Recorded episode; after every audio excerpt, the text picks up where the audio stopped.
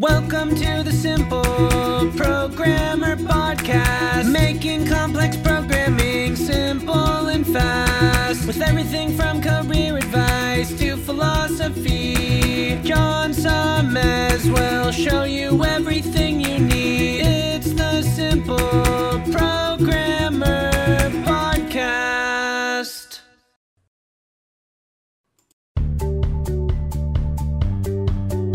Welcome to the Simple Programmer Podcast, a short mix of career advice, philosophy, and soft skills from successful author and software developer John Sonmez. Hey, what's up? John Sonmez here from SimpleProgrammer.com. Have you ever had one of those days where you just keep on screwing it up? Oh man, I, I'm recording this video over because I had my camera plugged in. If I have it plugged in via the USB, which I use to transfer the videos off, then it creates this noise on the audio.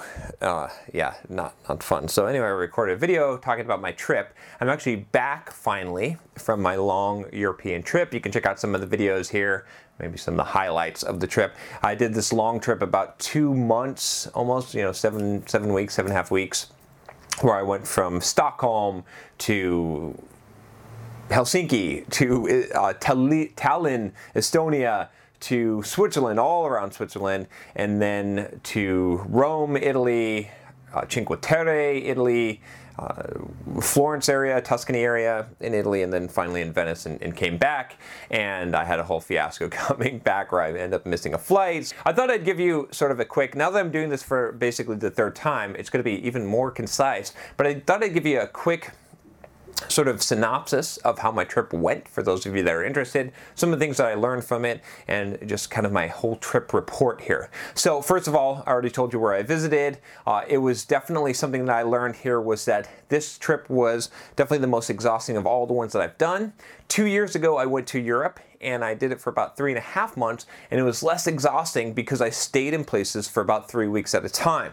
This time I was moving all over the place, seeing a lot of sites, traveling all around the countries that I was visiting instead of staying in one place in one city, and that made it super exhausting to do it for that amount of time. So that's a, that's a lesson learned there. Uh, last year I went to China, but I only went for three weeks, and I just was hitting locations, you know, going crazy there, but it was a short duration. So a big takeaway, big lesson I've learned is that you either travel fast and hit it hard, okay? Well, three things I think, three ways, and and I've I'll do this in the future. Is either travel fast and hit it hard, okay, or travel you know somewhere where you're just vacation like you know travel somewhere like a beach somewhere and just hang out there for two weeks where you won't be exhausted at all it'll just be a, a total re- relaxation or the, the third alternative is to travel slow and long. So if you're going to travel for a large period of time, stay in a location, right? So I think the minimum that I'll ever stay in a location now for a long trip is three weeks, possibly four weeks, right? I might do a trip where I'd stay somewhere for a month or two months or something like that in the same spot and that isn't nearly as exhausting. So I was exhausted by the end of this. I'm still probably a little jet lagged. Just got back a couple days ago and uh, getting back into the swing of things. But I am excited. I'm ready to to start going again. Uh, as far as diet, nutrition, lifting, and stuff, I ended up running pretty much. I ended up not missing a workout, which was awesome. That was phenomenal. I was a little bit worried about this, especially because I was going to a lot of different places where there'd be I'd be staying in a small place. I'm only staying for a day or two days, uh, but somehow I figured it out. Every time I figured out where to run, I figured out a gym to go to. I even had to lift in a playground in Rome because all the gyms were closed. You can check out that video, but I eventually found a gym there and sometimes I had to take train trips. Sometimes I had to do like crazy things to be able to get to the gym and work out, but I figured it out. I did it. So as far as workout and consistency, I get an A plus. Give myself a, an A plus there. As far as diet goes, I sort of had to shift my plan, right? Because when I got there and I realized what was going on, and I realized I was going to be going to Switzerland and I'm going to Italy. And you know these are kind of experiences to go you kind of go to some of these places for the food. Although Switzerland not not as much. You know I thought so but at least the cheese and the chocolate. But so anyway I figured out that I'm not going to stick to the one meal a day thing. And so I started going with the current instead of against it. So I said, okay, well, I'm going to make sure that you know my metabolism's been slow from, from what I'm doing. So let me at least let me at least like make sure that I'm lifting heavy and getting in the gym and gaining some muscle mass. So I think I did. I, I think that was pretty successful. You know, I have to give myself probably like a, a C on diet, but I did speed up my metabolism again. I came up. Uh, I think I left about 210 pounds. I, I'm weighing about 230 now, so maybe a, a 20 pound difference. Um, not not not a huge huge amount but uh, but a, a, decent amount for me. So, uh, but I think I gained some muscle, and I definitely revved up my metabolism, which was way slowing down. I can I can just tell, right? So that's good. Um, as far as you know, experience, uh, being able to practice or use the Italian that I've been practicing for five months.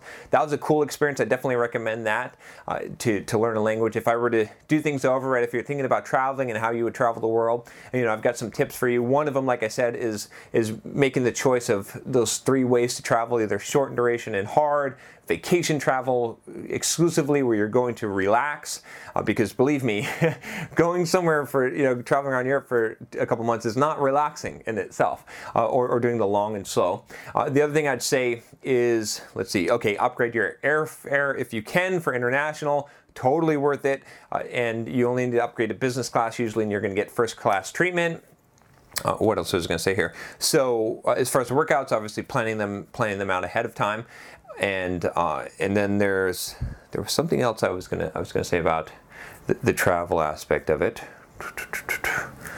I don't know. I, I can't remember. Anyway, but uh, oh, oh, you know what I was going to say? It says, oh, yeah, yeah, two things. Okay, about the language. So the language part, if I were to do this, right, over, I would, especially if I'm traveling every year, I would learn a new language or the language of at least one of the countries I'm going to be in at least a little bit of it, at least you know a few months worth of practice on it before going because it did make the experience so much better. It was really cool being able to speak Italian in Italy, you know, even though I'm not very good, but to be able to converse with people, I forced myself to speak in Italian. Like people would speak English to me, and I'm like, fuck it, no, I'm not going to speak English to you. I'm speaking Italian, and and I for uh, and I, I did it. You know, some some people were actually like, just speak English. I'm like, no, I'm speaking Italian.